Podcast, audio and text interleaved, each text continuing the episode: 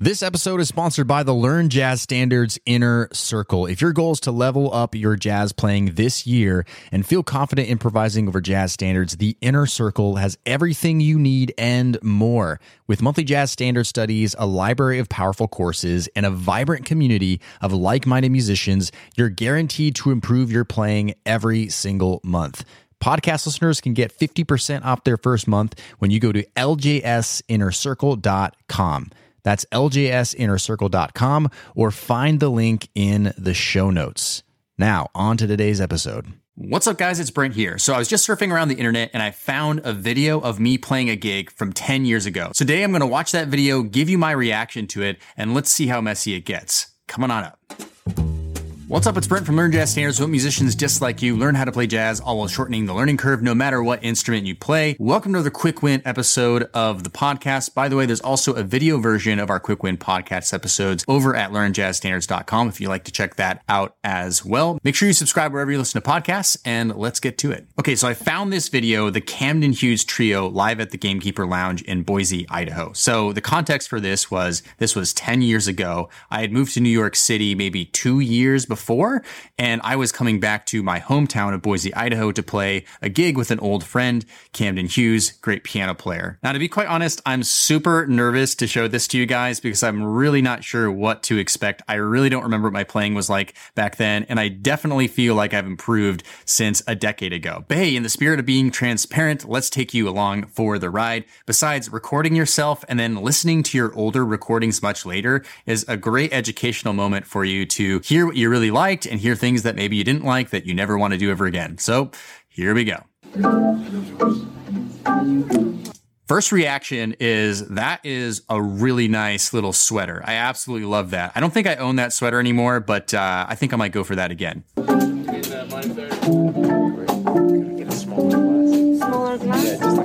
Okay, so first reaction is I can already tell the guitar is a little bit too loud. I mean, this is a problem, guitar players. We always have to have our amp turned up way too loud. So I can already see this is going to be a problem, but uh, let's keep playing it.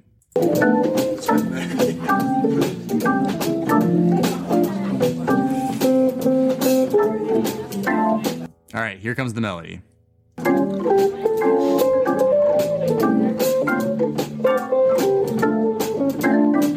Okay, initial reaction is I can already tell that, you know, I'm kind of flubbing with the melody a little bit. Not that I don't know the melody, but I'm trying to add, maybe I'm trying too, a little too hard to add some expression to it. But let's keep listening.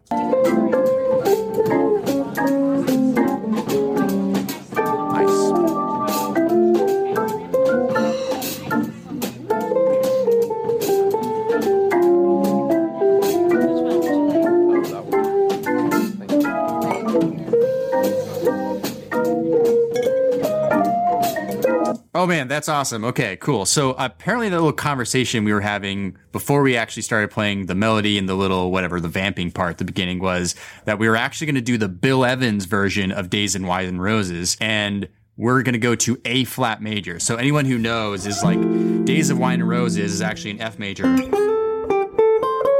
right? So it's an F major. But through the second time through the chorus, what Bill Evans does is he actually goes to A flat major. So 2 5 to A flat major, and he finishes the song in A flat major. So it's really, really cool. And so obviously this creates an extra challenge for the improviser and, you know, something kind of cool for the listeners to hear as well.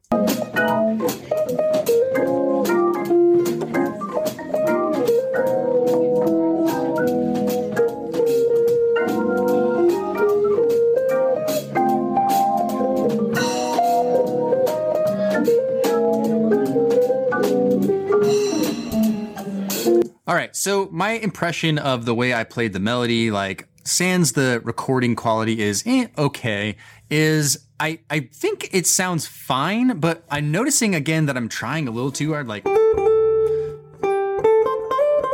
like almost like a little bit too much. And I heard a few times where I, I kind of flubbed a melody note, literally because I was trying to do a little too much with the melody. So I think the big lesson, honestly, in the way I play melodies nowadays is like really just kind of play the melody straight and add a little bit of ornaments and feeling to it. But we oftentimes can get a little carried away with it. And that's kind of how I felt about that. But it wasn't horrible overall. So let's keep listening. All right, organ solo.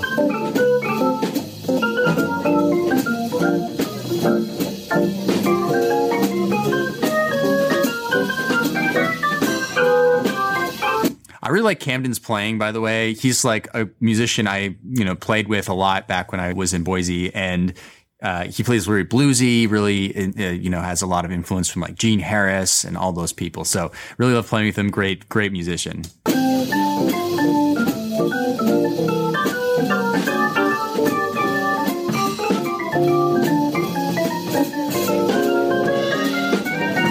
Okay, so I actually really like my comping a lot. This is really appropriate comping for an organ trio. And for those who play piano or guitar, you definitely do want to think differently about your comping depending on what the musical situation is. And definitely comping along with an organ player is definitely appropriate as a guitar player and really taking a more rhythmic role. So like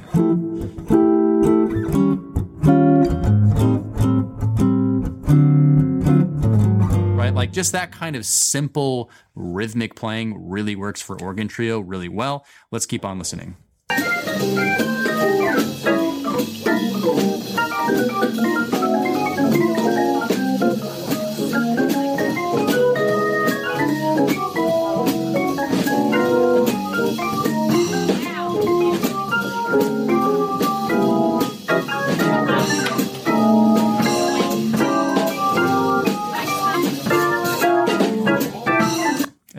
Really like that little octave thing that I did there. That was actually kind of cool. It's a good thing to do when you're comping. Is just every once in a while, like add some little something for the other musician to respond to, not getting in their way, of course, but just something for them to respond to. One thing I will also say about the comping is there's nothing wrong with the voicings I'm playing. However, one thing to think about too is like you can actually really simplify your voicings. Like when you're a guitar player, you don't have to play these big voicings. You can actually just play like thirds and sevens, right? So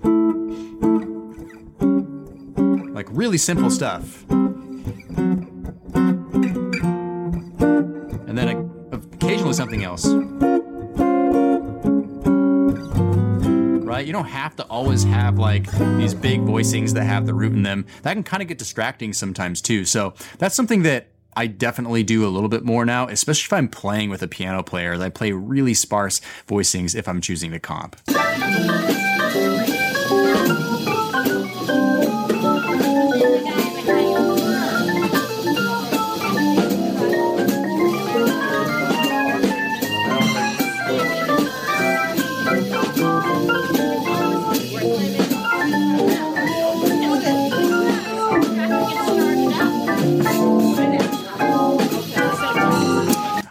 Notice a few areas in there where like kind of like the register of where I'm comping is kind of clashing a little bit with the organ player. I kind of wish I started going like a little bit higher, you know, at some point, right?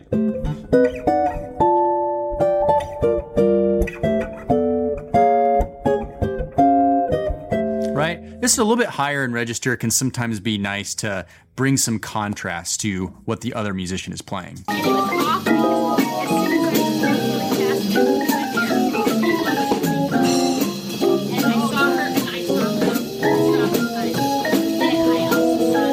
Yeah, yeah. That's a nice little uh, line that Camden is playing.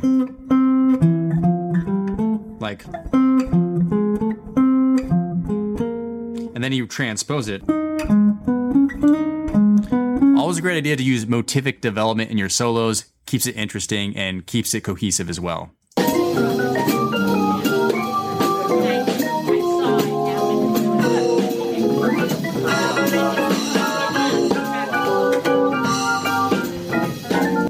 Okay, I can already tell my solo is about to come up. I'm getting a little nervous, hands a little clammy, but we just got to go for it.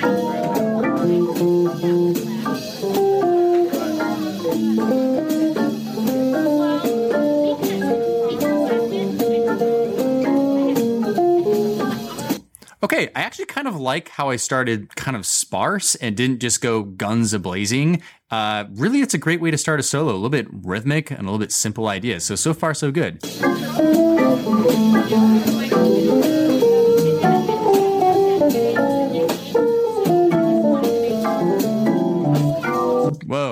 Was actually pretty cool. Like, I don't often play that way anymore. That was kind of a cool line. Let's keep listening.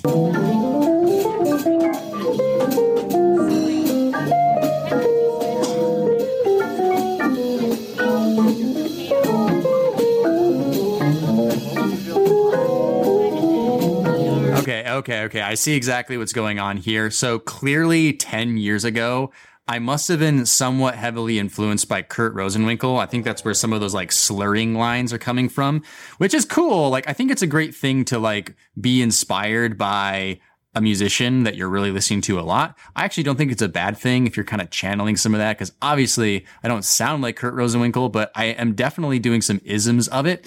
Uh, let's keep listening because I think there's going to be some detriments to that.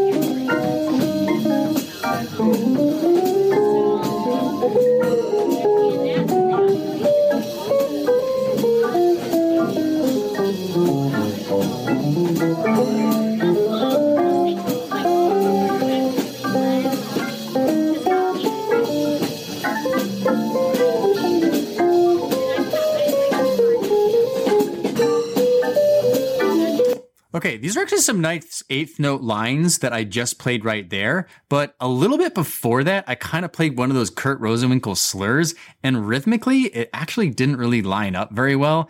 And that's kind of the problem sometimes when you're trying to go for some of these really fast ideas and trying to play a little bit too much of that. It doesn't actually always line up. And sometimes just some simple eighth note lines is really just what the ear wants to hear.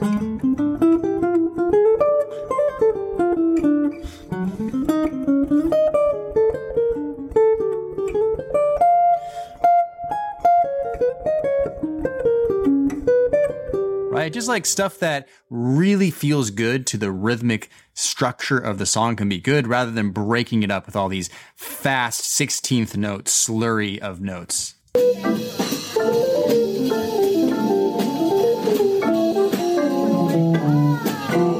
Okay, so again, I'm still doing that same concept, but again, sometimes it's actually working. Like sometimes I'm actually hitting it pretty good and it really sounds fun, but we'll keep listening.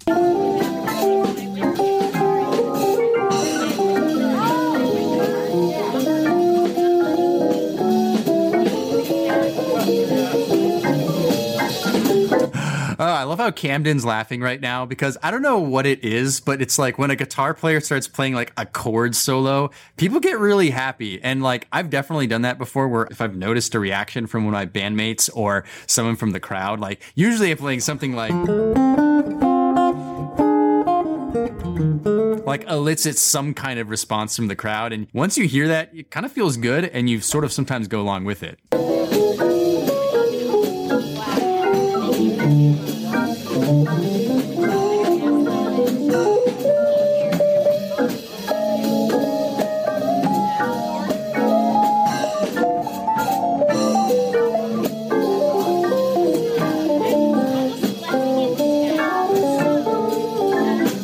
Okay, I kind of like how I'm using the range of my instrument. That's pretty nice. I'm not entirely convinced about how I connected all those ideas together, but it was still kind of cool.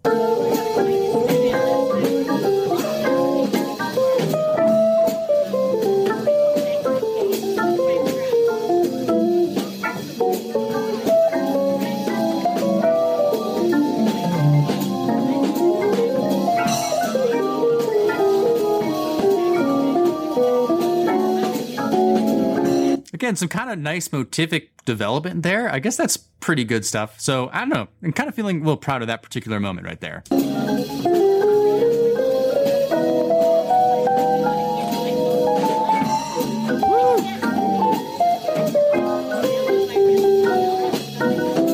Okay, I totally missed the chord changes there, though. Like, I totally missed the half diminished chord. Um, we'll give us a pass there.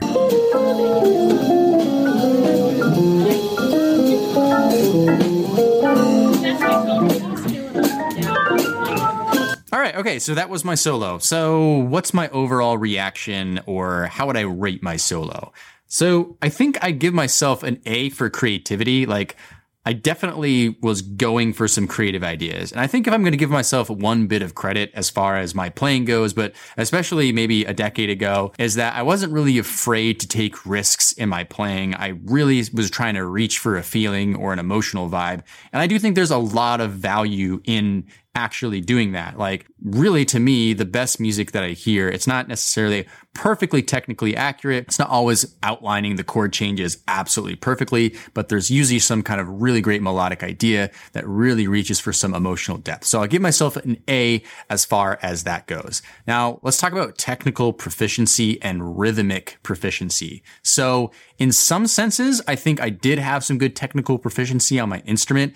But in other senses, especially when it came to rhythm, I could definitely tell that I didn't quite have it completely all together. So, for example, those 16th note slurs or even 32nd note slurs. I'm even sure what they were, right? That I was kind of stealing from Kurt Rosenwinkel. Like those sound good and they sound interesting, but they weren't always lining up perfectly. They weren't always intentional. So that I'd have to give myself a C on because that could be a lot better. And I do remember that years later when I was still in college, Fred Hersch did a master class with us and he actually pointed that out in my playing. He specifically told me if you can't master making eighth notes sound sound really, really, really good, don't try to do a bunch of triplets. Don't try to do a bunch of 16th notes over top of the form. Get really good at playing eighth notes and then move on from there. And he really also talked about get good at playing quarter notes and half notes as well. So if you can't get the basic rhythmic values correct over top of the time, going off and doing these fast slurs and stuff might sound okay, but a lot of times it's going to fall flat. So I'll give myself a C for that one. Okay, for playing the melody, I definitely have to give myself a B for playing the melody. And the reason I say that is because I definitely was trying to take too many liberties with the melody and wasn't playing it straight enough and true enough to its actual form. And therefore, it kind of lent itself to some moments that I didn't really love the way I played the melody. Okay. So as far as that goes, could have done a little bit better. For comping, I think I'm going to give myself an A. Like you could always do something else comping, but I really find that guitar players can overplay, play way too fancy of voicings for the occasion. And I think what I was doing was mostly good. It was very rhythmic. It was fine. Could have used some sparser voicings, could have turned my guitar down a little bit. Those would have been helpful things. But overall, it was pretty good for the organ trio environment. So I'll give myself uh, A on that one. But let's keep on listening. I do know there's some trading fours coming up here, so let's hear how I do on those.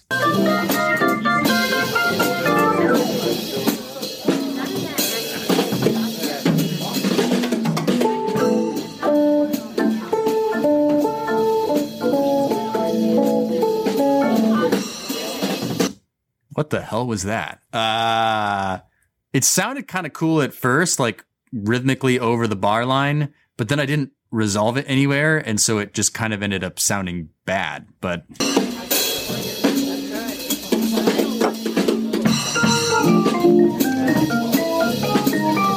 Well, I played the wrong chord to start there.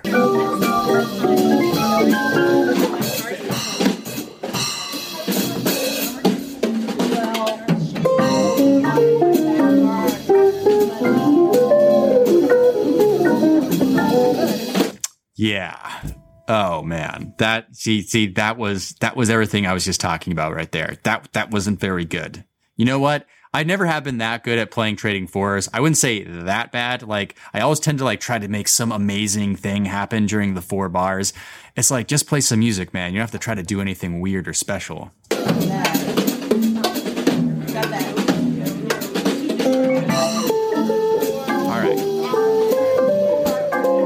right, we're back to the melody again. So, how would I rate my trading fours? I would give that a pretty solid D. Like, that could have been way, way, way, way, way better. So, it's all a really great idea to like listen to recordings yourself, old recordings yourself, and compare and contrast. I know it can be uncomfortable sometimes to do it. Sometimes we don't like to hear the way we sound now or even the way we used to sound, but it's a really good thing to do because when I listen back to this recording of myself, there's actually some really cool things that I don't really sound like today so much that I may want to like tap into a little bit. But there's also a lot of progress I've made. So in some ways, I feel very encouraged to see where I've come from since then. And I also feel like there were some great moments that actually happened in the solo, in the comping, and all that. So it's a good feeling to listen back and know that I wasn't horrible back then and that I improved a lot. And there are some things that I'll make sure to avoid now in my playing and going into the future. So that's all for today's quick win episode of the podcast. Hope you enjoyed that. Hope you found that helpful. Be sure to subscribe wherever you listen to podcasts. If you happen to listen over at Apple Podcasts, please leave a rating and review. That always helps us out over there. Appreciate you. Happy practicing, and we'll see you in the next episode. Hey, podcast listener, would you like to ask me a jazz question and get it answered here on the show? Then go to learnjazzstandards.com forward slash ask. That's learnjazzstandards.com forward slash ask. I look forward to hearing your question and answering it on a future podcast episode. Learnjazzstandards.com forward slash ask or find the link in today's show notes.